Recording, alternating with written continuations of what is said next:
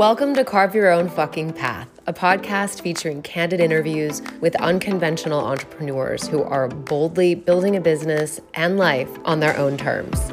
I'm your host, Willow, video producer and storyteller at Be Seen Productions. My mission is to elevate your online presence. All my guests on the show also have a big mission and inspiring story to share.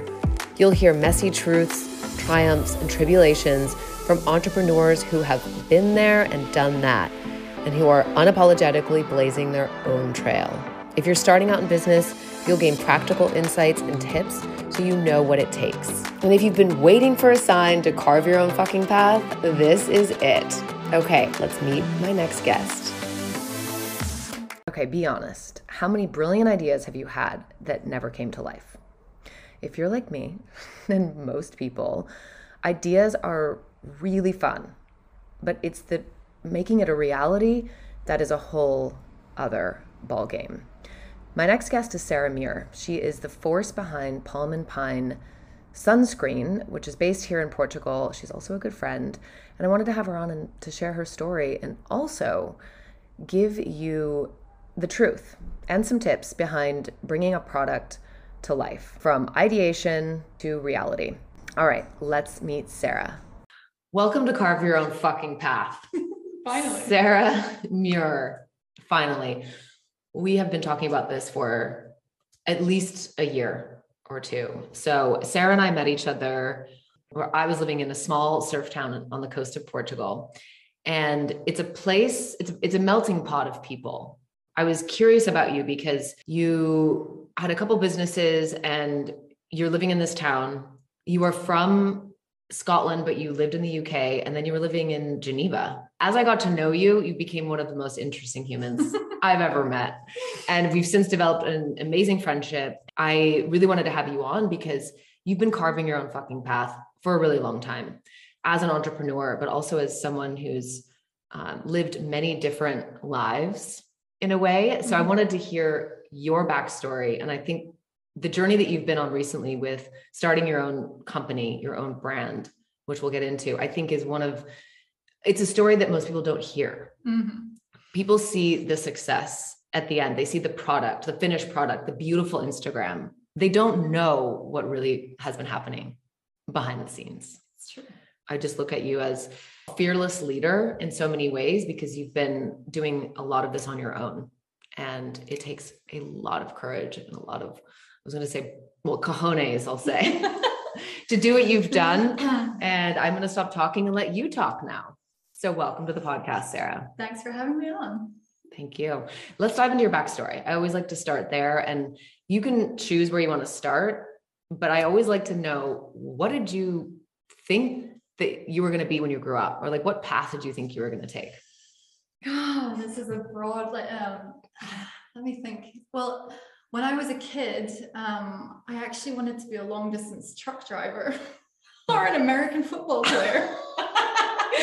totally random. Wow. Like when I was a kid, but obviously that was like very, very young. Um, I have no idea why. I think I just like the big American trucks. And um, mm. I remember seeing American football on TV thinking that it was, I don't know. But anyway, um, like in the kind of um, real um aspirations and i didn't i didn't really know actually mm-hmm. um, at school i wasn't academic at all mm, um, that surprises me yeah no i was i was distracted by um, all the kind of stuff that distracts a teenage girl especially growing mm-hmm. up in scotland and yeah and so from the age of four years old i played the piano and mm-hmm. then i later went to learn um, how to play the violin and the viola so from a young age, I was um, I was kind of destined to go in the music direction of mm-hmm. music. Mm-hmm. And so at the age of 16, I actually got into music school in London.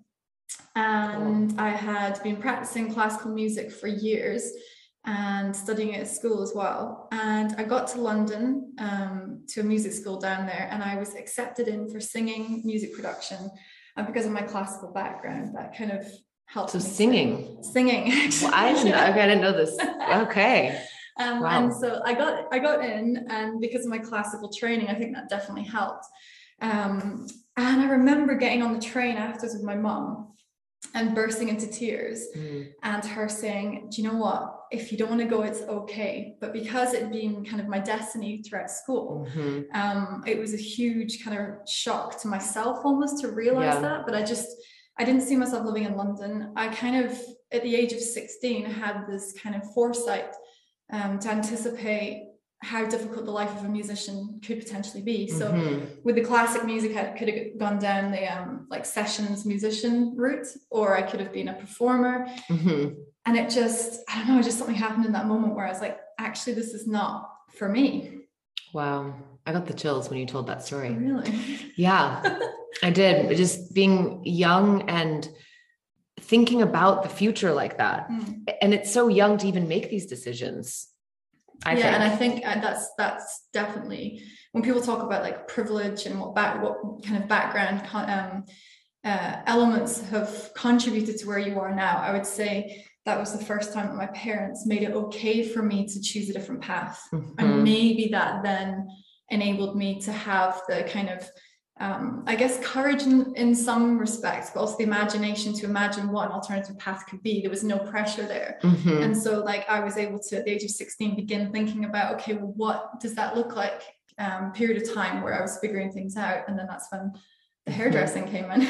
Oh, okay. Yeah. So I knew Sarah was a hairdresser, which is so funny when you know someone uh, as this other person or doing something else. So you had a long history doing hair. yeah, 15 years. Wow. That's insane to me. So random. it is, but at the same time, were you naturally into doing people's hair? No, Oh, not at all. But I think Okay. I had the creative element Mhm. there. My family are quite creative. And I just thought, why not? I'm creative. You know, I at the time I really enjoyed that kind of customer facing aspect. And then the rest is history. oh my God. for me, I kind of at that time started to feel like I wanted to travel and I wanted to see Mhm. different places. But I kind of figured that with hairdressing, people are always going to need hairdressers, and it's really mobile, so I could then go anywhere with it. Mhm. But instinctively, there was always something there that kind of said, "This is not the end. This is not your ultimate goal in life," you know, because Mhm. it was never. It was something that served me extremely well. It was really creatively interesting um, and stimulating that sense, but it was never. It was never the end goal. Mhm. So you had a little voice. Yeah, I always had a yeah. What did that voice start telling you that your new direction was? Um, I think at the time, like I, I've always been passionate about like business. I've always been drawn to kind of dynamics or business people, and Mhm. um, at that time, I it wasn't defined as any one thing. I think there was always an adventurous spirit inside of me, but there wasn't um, a kind of direction to it at that point. And I remember speaking to people. I had some really interesting clients who were really successful in Mhm. business. And I think they could sense it from me too, that there was more Mhm. there. So it made some really interesting conversations with my clients. Um, but then I ended up doing ski seasons in my Mhm. early 20s. And fortunately, the person I worked for in Scotland at the time was a friend. So I could go away and do these like adventures in the Mhm. winter and then come back and pick up my job again. So, and then came back and actually went back to school. So Okay. I'd kind of lived a hedonistic lifestyle for a few years. And Mhm. then I was like, Did it ever stop? Yeah. and then I was Okay. like, okay, that's when I, yeah, the next chapter started. Okay. So you went back to school. I know how that is too, going back later. I was the oldest one in the classroom. Oh, But at the same time, I was still in my 20s, but uh, you went back to school for business, yeah, right? yeah. So what did that look like? And what, what did you think that was going to lead to? Well, I think it was, so I mean, obviously the hairdressing gave me the flexibility to travel. Um, through my family, I discovered Morzine in the French Alps. So Mhm. learned to snowboard, worked there, um, did hairdressing for great clients out there. Um, and then it was it was kind of getting to the stage where I'm like, what what now? I was Mhm. partying a lot. I was doing everything that you should do in your early 20s, in my opinion. But Mhm. um, it was like getting to the stage like, okay, too much of a good thing. So Mhm. I came home. My parents kindly let me move back in with them. And I'm Mm. like, oh, I'm going to university now. Okay. so kind of Did you feel any pressure to go down a certain path? Or was there, it sounds like there was a lot of freedom and also your parents were very flexible and, mm, and promoting you to decide what, whatever you wanted to do, right? yeah. I mean, interestingly, yeah, my background was um, I came fortunately from a family who just let me figure out my own path, which was Mhm. incredibly, you know, an incredible thing to to have. My school, however, was a totally different story. And Mm. the town I grew up in, there was a lot of very kind of affluent people. And Mhm. it was like you had to fill in what was called a UCAS form in, in um, in the UK where you, you fill in your basically application for different universities. And I remember at the time just like being completely disconnected from that, just feeling like this is just not for me. But Mhm. at the school and the, t- the place where I grew up and it was like you were only successful if you were going to go to the uni- university and study law or you know become a doctor or become um, work in oil and gas industry which is huge in aberdeen the Mhm. little city and Okay. yeah so as, my parents didn't put any pressure but there was definitely schooling pressure that fortunately i managed to sort of ignore Mhm. Right. and not be pushed down the wrong path by that Right. And uh, are your parents entrepreneurs? no No. Okay. Mm, And siblings or anything? no No. i am You, totally the black sheep. anomaly Yes, because I know you as this um, very badass entrepreneur. So sometimes I'm, yeah, I'm always surprised like when there's been no influence in a way, but it sounds like you had a lot of clients too that Mm, you saw yeah modeling this like potential, you know, Yeah. lifestyle or something. And then, okay, you go to business school. Did you ever think you would start your own business? Was that a goal? At the time, yes, actually, that's where it kind of started because, um, yeah, the, school, the business school I went to was in Aberdeen, Mhm. and um, they, they had strong connections with the oil and gas industry there. Mhm. So BP, um, all the, big companies had um, internship programs that Okay. were highly paid, but obviously not of any interest to me whatsoever. Mhm. Um, so when it came to the industrial placement that we had to do in third year, it, I really struggled with knowing like what was I going to do. Yeah. Um, and I um, actually had an opportunity to go to Burton Snowboards in Burlington, America. Cool. Um, one of my clients knew the creative director there at the time. They'd studied at Harvard together. Wow. And I had this whole thing set up because it wasn't part of the curriculum Mhm. from the university. They didn't know how to police it, basically, or manage Okay. it. So I ended up at a local publishing company Mhm. which at the time I couldn't figure out how this like feeds into the bigger picture. I learned everything about um, print media Mhm. and the evolution, the digital transformation from that, and um, so many different, even just kind of um, like skill set, like Mhm. learning how to like properly use Excel spreadsheets, for example, to do market share analysis and.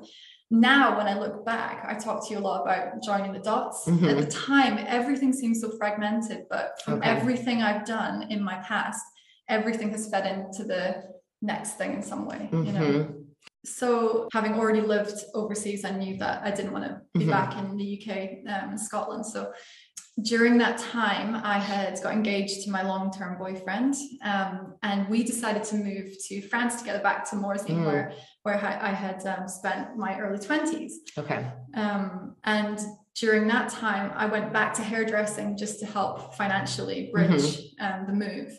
Um, and at the same time, then transitioned from hairdressing into consultancy and marketing and strategy that I then went on to do. Did it feel like this was your calling when you started learning this stuff? Um, it's funny because, like, yes, because it was the client facing part was natural to me from the Mm. hairdressing. So the Mhm. consultation part actually came to me really naturally because you, that's one of the key skills of hairdressing. You have to be good at asking the right questions. Mhm. And really kind of getting to know, and the thing with hairdressing, you're creating a product on situ, like live on the person. So you have to be very astute at, you know, Mm-hmm. Yeah. understanding what people need and want. So um calling it took me a long time to feel confident and i have to say even now you know i've been doing it for a long time Mhm. but i don't think you ever truly feel confident when it comes to digital marketing for example because the minute Mhm. you do you're falling behind Right. and so Yeah, I i felt that. like I, the subject matter was really interesting and Mhm. um, i got the opportunity to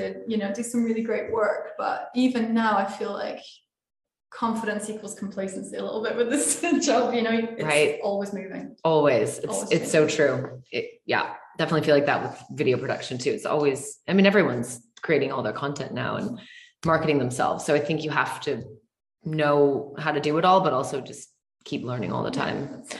And so then you're consulting, you're building confidence. Are you ever thinking, okay, maybe I should, you know, start my own thing, a business business or work for someone else? Um, in the period of consultation work that I did after doing my um, my period in Nice, I then started to feel like I would gain more from working in a team, Mhm. and um, it was at that time I got the opportunity to go work in Geneva. Mhm. Um, and I was I was brought in as an SEO digital marketing person. Um, but then, unbeknownst to me, I, I'd actually been then shifted into an IT project management role. Mm. So English speaking generally in Geneva, Mhm. but actually turned out mostly French speaking. you So- spoke some French, right? Yeah, I mean it's it's not right. So it was a real Yeah. baptism by fire. It was Wow. my first corporate environment. Geneva is a tough working Mm. environment, you know. Yeah. So first corporate coming from hairdressing. And did people know that about you? Yeah, and actually that's why I was Mm. employed, Oh, okay. which is what was interesting to me. Um, when I interviewed, I kind of almost felt obliged to sort of not obliged, but like I needed to almost like apologize for my Mhm. seemingly scattered past Right. or um, career path. But actually, they said to me in the interview, and this is kind of what made me think it was the right decision at the time. Mhm. Actually, that's what we find interesting about you because you, know, you Mm. bring in a different perspective. Mhm. So I came in in a junior role, within a year, I'd been promoted and given a salary increase to Mhm. reflect, the, you know, Yeah. the work I was doing. I guess. That is so interesting. And I think people listening, and again, our culture, Western culture, it's all about where did you go to school? What are the accolades that you have Mhm. after your name? It's like it really is this prescribed path, Yeah. I call it. And I and the fact that they wanted you because of your difference, Mm, that speaks to them, I think, as well. And also for for other people that are thinking of completely changing and shifting directions, it's like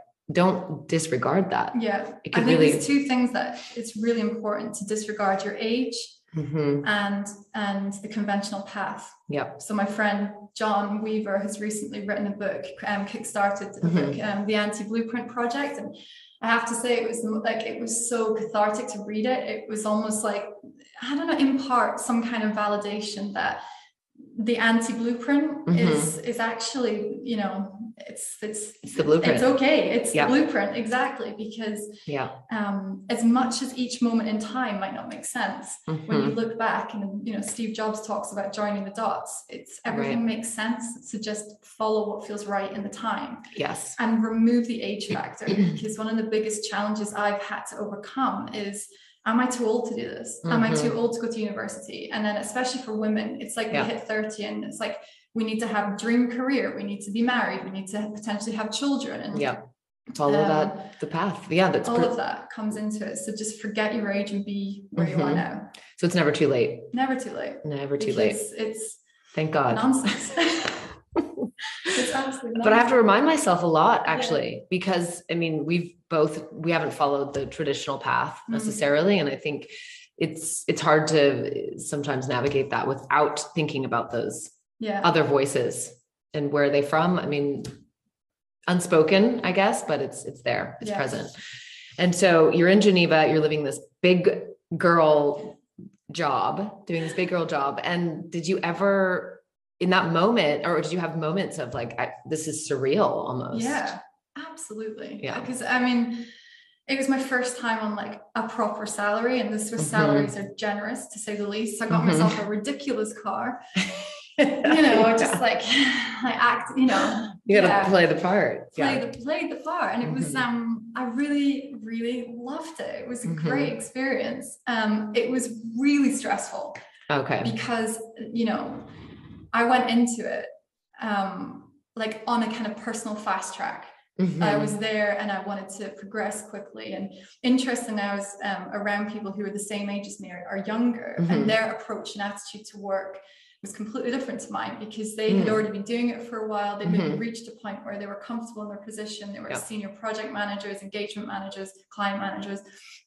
But for me, I was kind of like, right, let's go. I haven't got that time to sit back and Mhm. enjoy the kind of luxury of time. So I think I was, um, yeah, I was pretty driven. Um, and I got the opportunity to work with incredible clients, you know, like luxury watch companies and whatnot. But yeah, it was the whole thing was surreal. and so- I knew it was, I kind of always knew it was just a period of time. Oh, okay. Mm. So you still had that voice like, nope, this isn't it. Or this is going to end.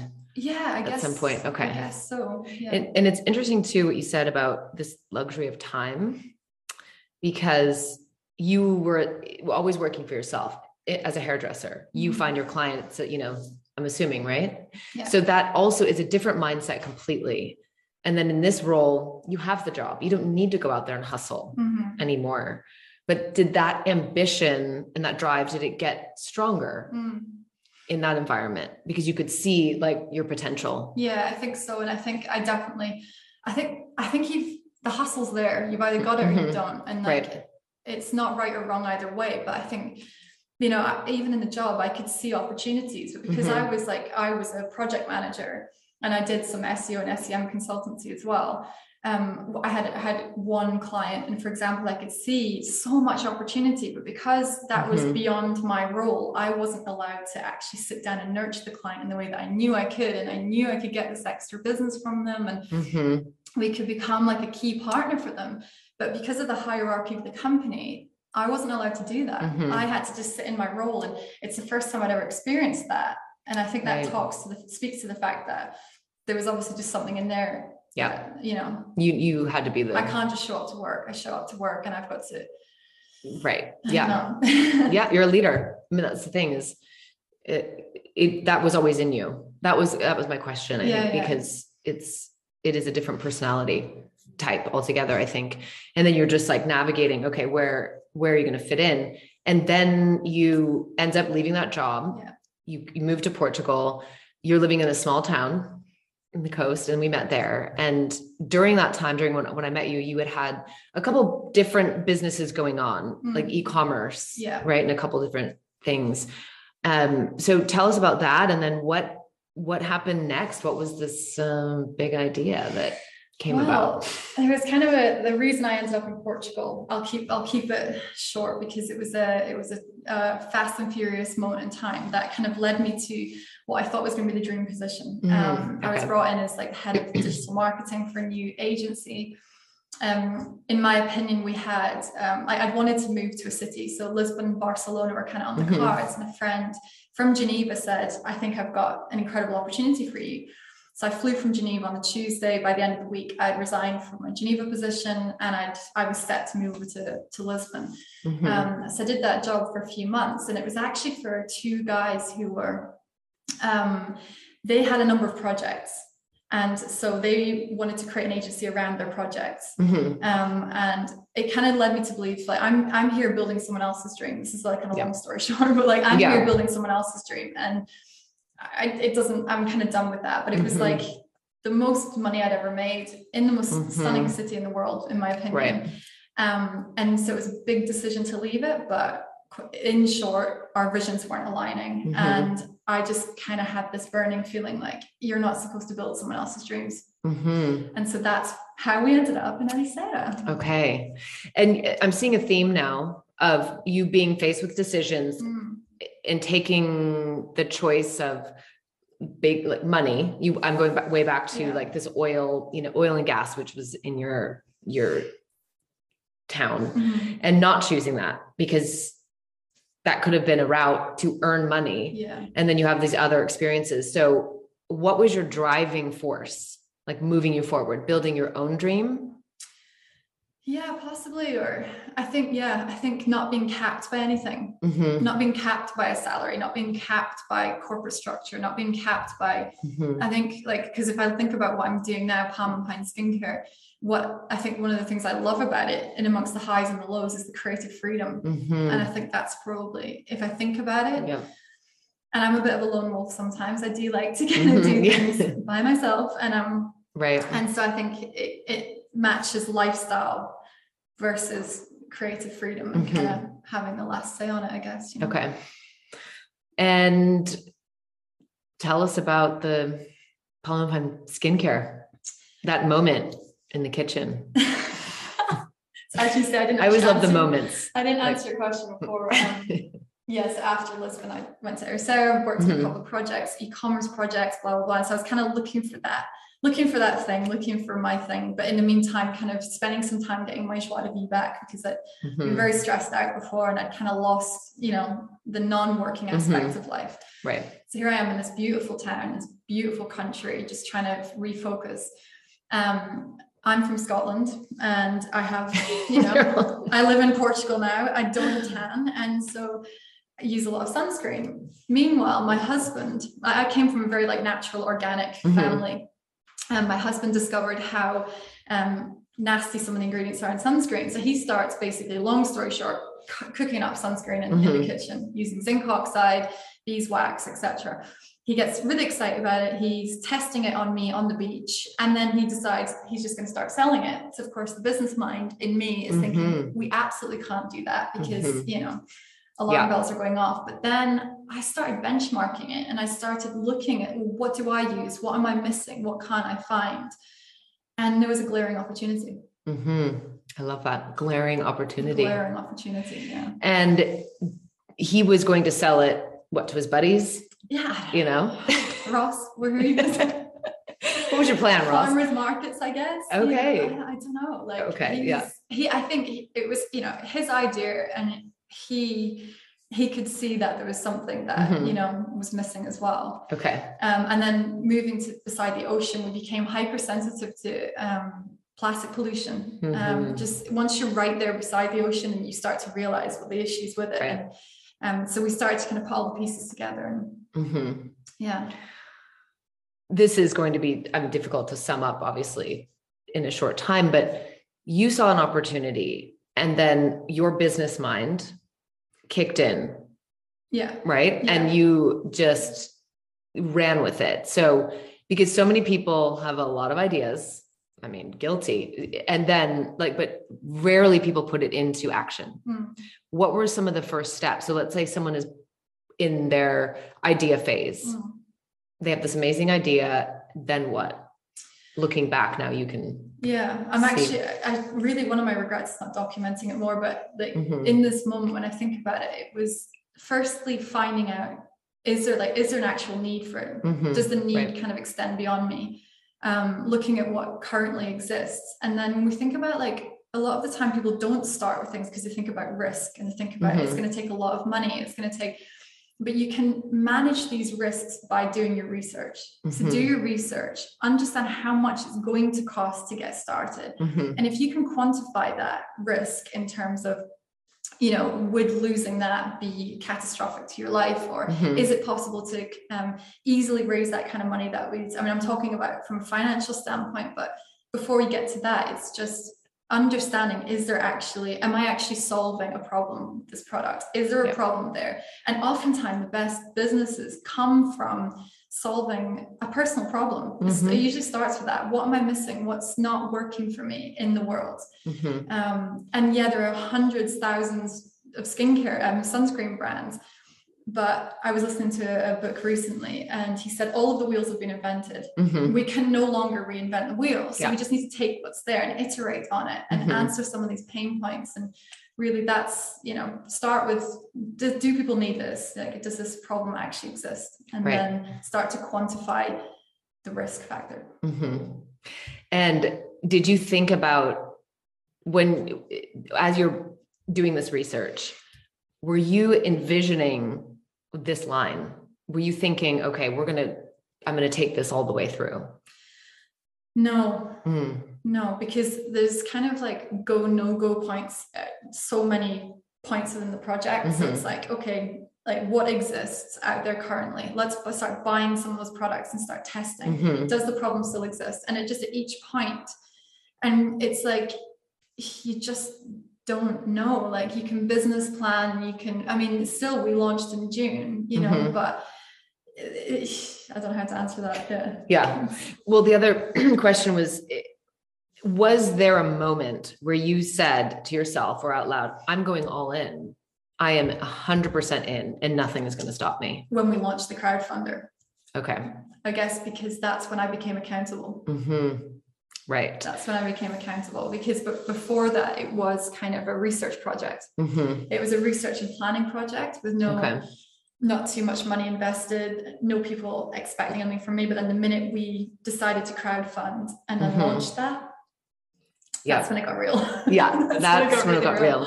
And Yeah. and again, having been there, you know, this along this journey with you, it I was always impressed with how you did bring people into your process. And it wasn't yet you can maybe a lone wolf, but you started to really ask questions and and get other people involved in it.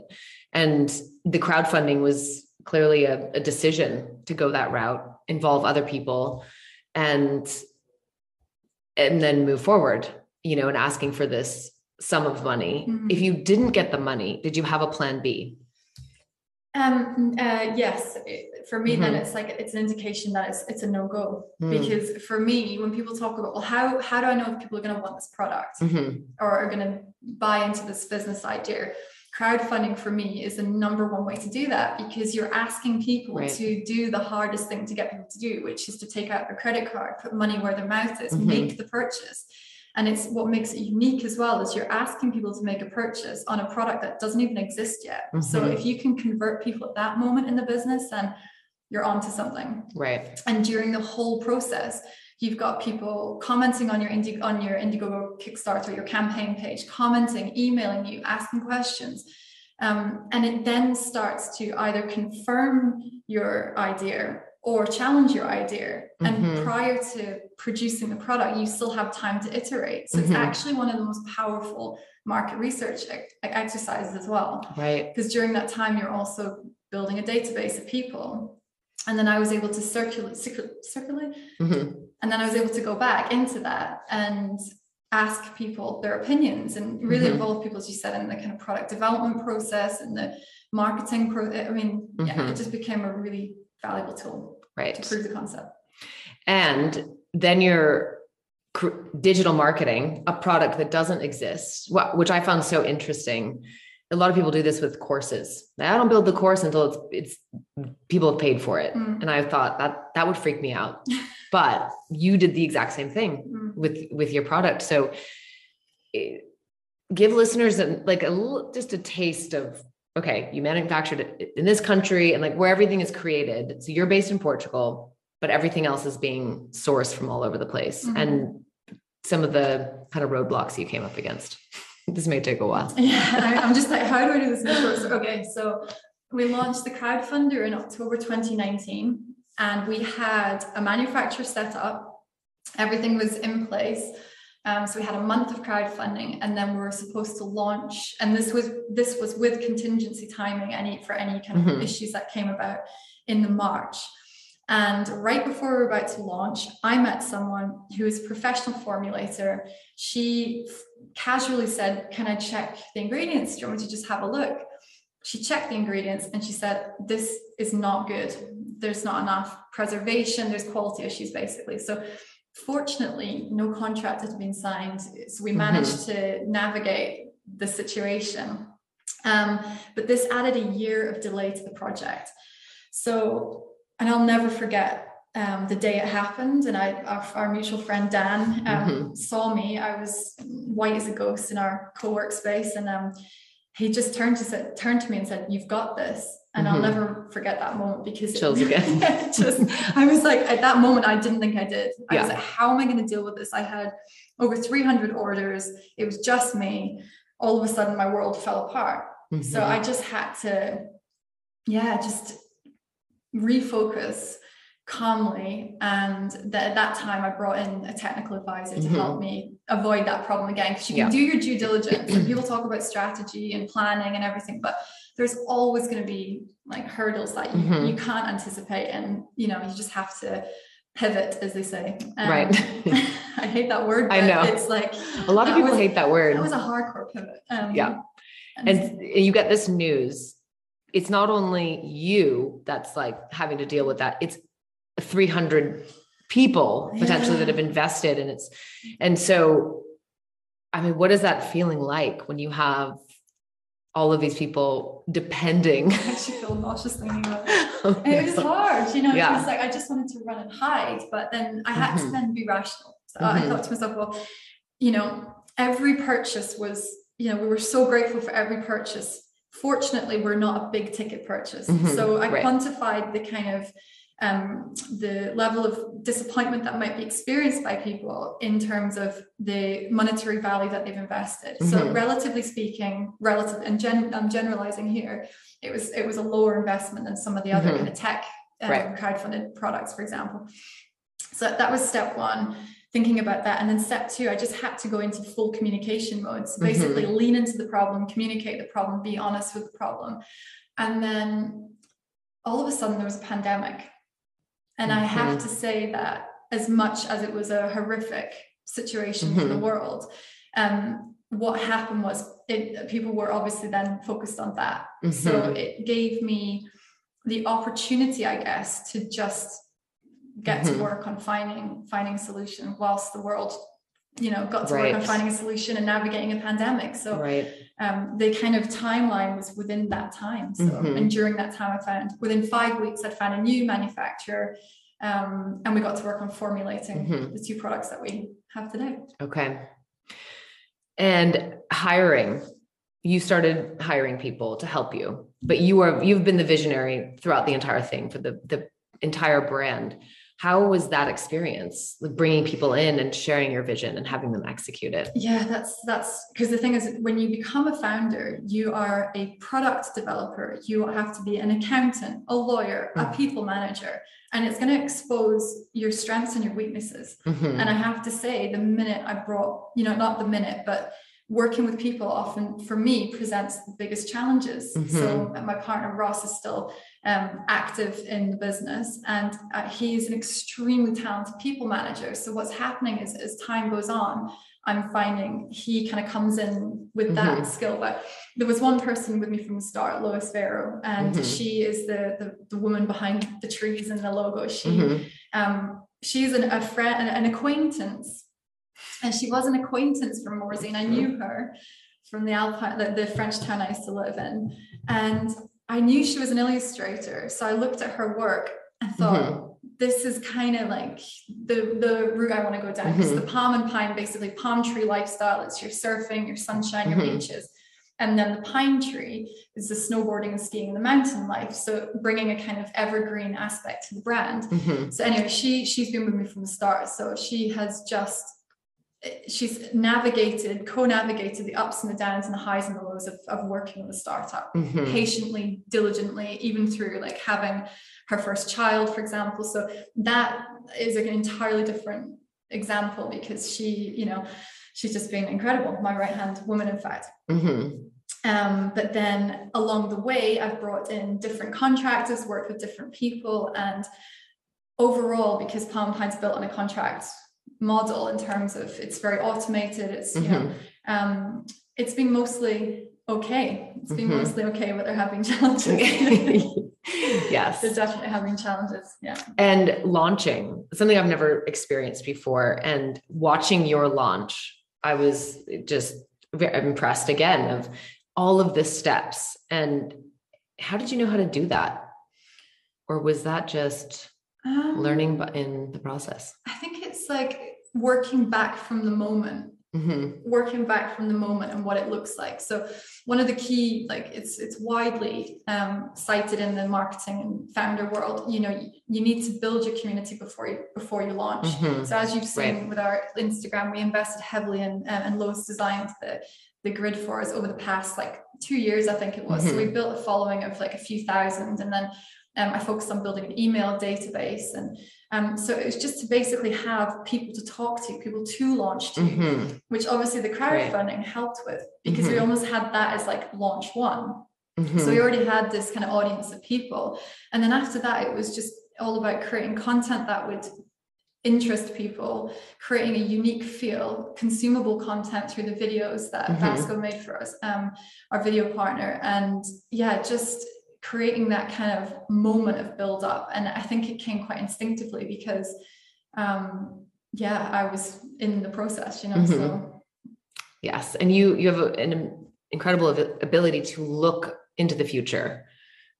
I think, and really see the big picture, and then be there and do all the details. and that's the most exhaust- exhausting part. yeah, is the details along Yeah, it's like Way. the it's the it's having to take the bird's eye. It's like for me, I kind of use the analogy of uh, like a drone. Like you, Yeah. you're constantly like zooming out to get the big picture. Mhm. And then in the same respect, I'm dealing with like writing Instagram captions Yeah. and whatnot. And we're bootstrapped. So people would probably hear that and think, well, get someone to do it. Mhm. But I've got to constantly prioritize, Yeah.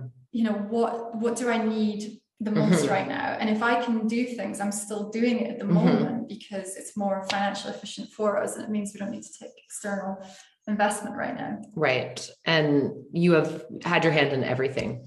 And I think that's the mm-hmm. the unique situation too, to have a creative eye and also the very like the process, the structure and the business planning. I find that that's like a very unique combination to be good at both.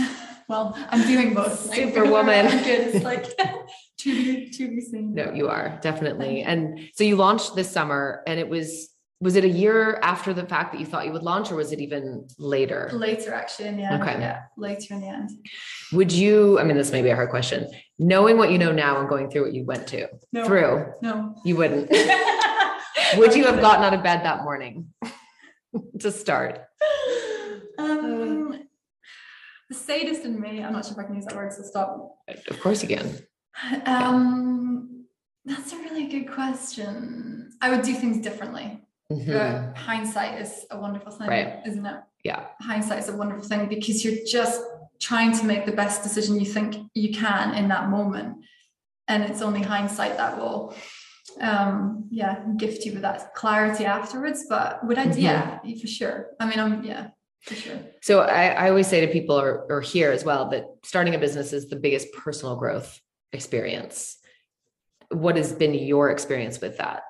Like things that you, Hundred percent. 100%. Yeah. Yeah, hundred percent. It's the most humbling, isolating experience I've ever had in my life, actually. Because when you're Mhm. I mean, the growth to just learn how to navigate um, rejection in terms Yeah. of like, you know, perhaps not getting the response you want from people, um, learning how to navigate um, situations like the the manufacturing problem we Mhm. had. That all takes like characteristics that it, it takes for you to dig so deep into Mm. yourself. But every time you come through something like that, it then resets your the relative relatively what is stressful in life Mhm. relatively what is worth i mean so now Yeah. There's a lot that doesn't stress me out because i've experienced stress more than i can ever imagine so in terms of personal growth it's like it's transformative yeah Okay. So, what would you, let's say someone's sitting here and they have this, again, they have an idea, somewhat similar, a physical product. They want to crowdfund and they're, you know, bootstrapped in that way. Could, what would be some things you would say to focus on first or even, even a mindset shift or some Mhm. kind of, I don't know if there's anything you could throw out there. yeah i mean 100% i think before you because I always say, and everyone says the idea is the easy part, and it, Yeah. it really, really is. And the idea is the sexy part. It's it's really self-gratifying Mm-hmm. to think that you could have the next big idea, or you could have, you know, you could create something of your own. Mhm. But that is all in your head. The reality is not sexy. And I was speaking to someone recently, uh, Laura, the general manager uh, for Umi um, Hard Kombucha. Mhm. Um, and she's another um, female who has taken something from idea to, to Mhm. reality. And I said this to her I said, you know, it's just not sexy. The reality of it isn't Yeah. sexy. And there's spreadsheets, there's analysis, there's there's all of these kind of bits that people don't see behind Mhm. the glossy Instagram and Right. the products that you hold in your hand. And so number one, the mindset is mindset is so so important because Mhm. you are going to sit with this thing every day every night and it sounds really negative and it sounds really scaremongery but it is so true Mhm. like you're going to be with this thing all the time so you really need to like care about what you're doing and you need to be ready for the highs and the lows Yeah.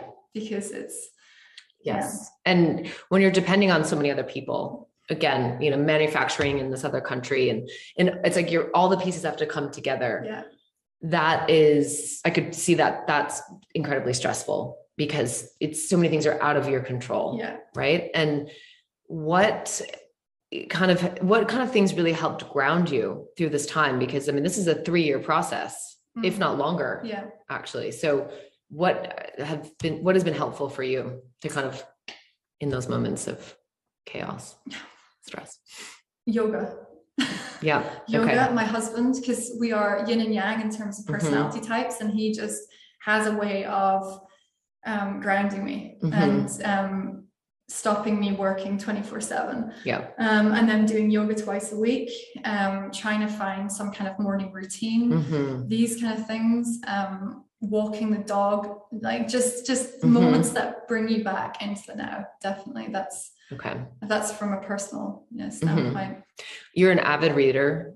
You're always reading something. And is there any books that stand out for you or you know that you can like pass pass on right now? Anyone that like top of mind that have helped you? Oh yeah, I've got my Bibles for sure. So um, it was funny in like when I was working in Geneva, I had that kind of feeling like I, I needed to do my own thing, and it was it was the fire was kind of burning then.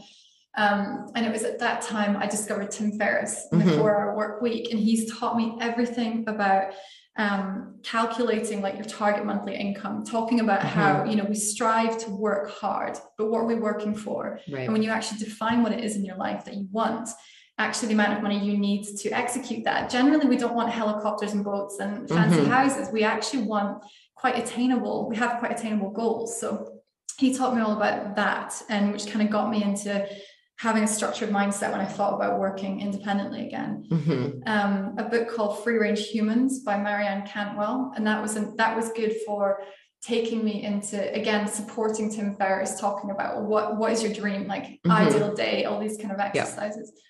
And then since working on Palm and Pine, for sure, The Messy Middle by Scott Belsky. Mhm. It's it's quite something because he talks about the luxury of the you know the shiny sparkly star at the beginning Mhm. it's when everyone's at their most energetic there's the most money to spend Mhm. it's it's still in that kind of exciting idea becoming real kind of phase Mhm. and then once the money starts to run out once the energy starts to dip once the kind of response maybe wasn't what you thought in certain ways etc etc that's when the real work Mhm. begins and he talks about that and yeah Mm. he does it very well Do you see yourself sharing your knowledge in some form? Maybe it's a book or a course or something like that, because you've, I mean, you've been through the entire process. And do you see yourself doing that in any way and helping other entrepreneurs? I'd be interested to know if anyone listening would be interested in that actually, because yeah, Mhm. we've spoken about um, over coffee once you kind of scribed my outline of the course that I can Mhm. maybe do, you know, and I have definitely thought about it for sure um, through an Yeah. online course that people could take. Mhm. Um, going through the process, and I probably would focus a lot on the kind of establishing, you know, mindset prior to that because that's definitely the biggest challenge that you know you're going to Mm. face is Yep. are you fit for it? Right. it's not for the faint-hearted. no, that's the thing. yeah. And uh, yes, the you- my mom would always say, you know, business is not emotional. Keep the emotions out of business. I don't know how you do that when it's your own business, and or in in general, we're emotional beings that have feelings, and you know, this is all very.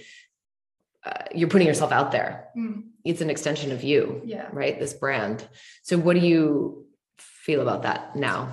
I think I agree with your mom in the sense that when it comes to the business, it's transactional. And if Mhm. you keep a transactional mindset, it, it keeps you in um, a rational, calm, negotiating kind of Mhm. sterile kind of transactional mindset. And so when I'm in the business of doing the business, that's it. Mhm. But then, you know, getting myself up in the morning, in the middle of the night, that's when the emotions come in. And so Mhm. it's like, yeah, so I think there's two sides to it. I think doing the business for me very much keep the emotions out of it. And I really Mhm. appreciate when I can work with people who are able to kind of do that. We focus on the job in hand. Um, but there's there always has to be room for emotion as well. There always has to be room for being human, you know, and Mhm. when you are creating something from yourself. I think previous projects, I'm doing this at the right time. Mm. I'm doing this at the right time because with my bike project, for example, I would feel things a lot more. So if someone Mhm. had it, if I got a kind of shitty email or can I swear?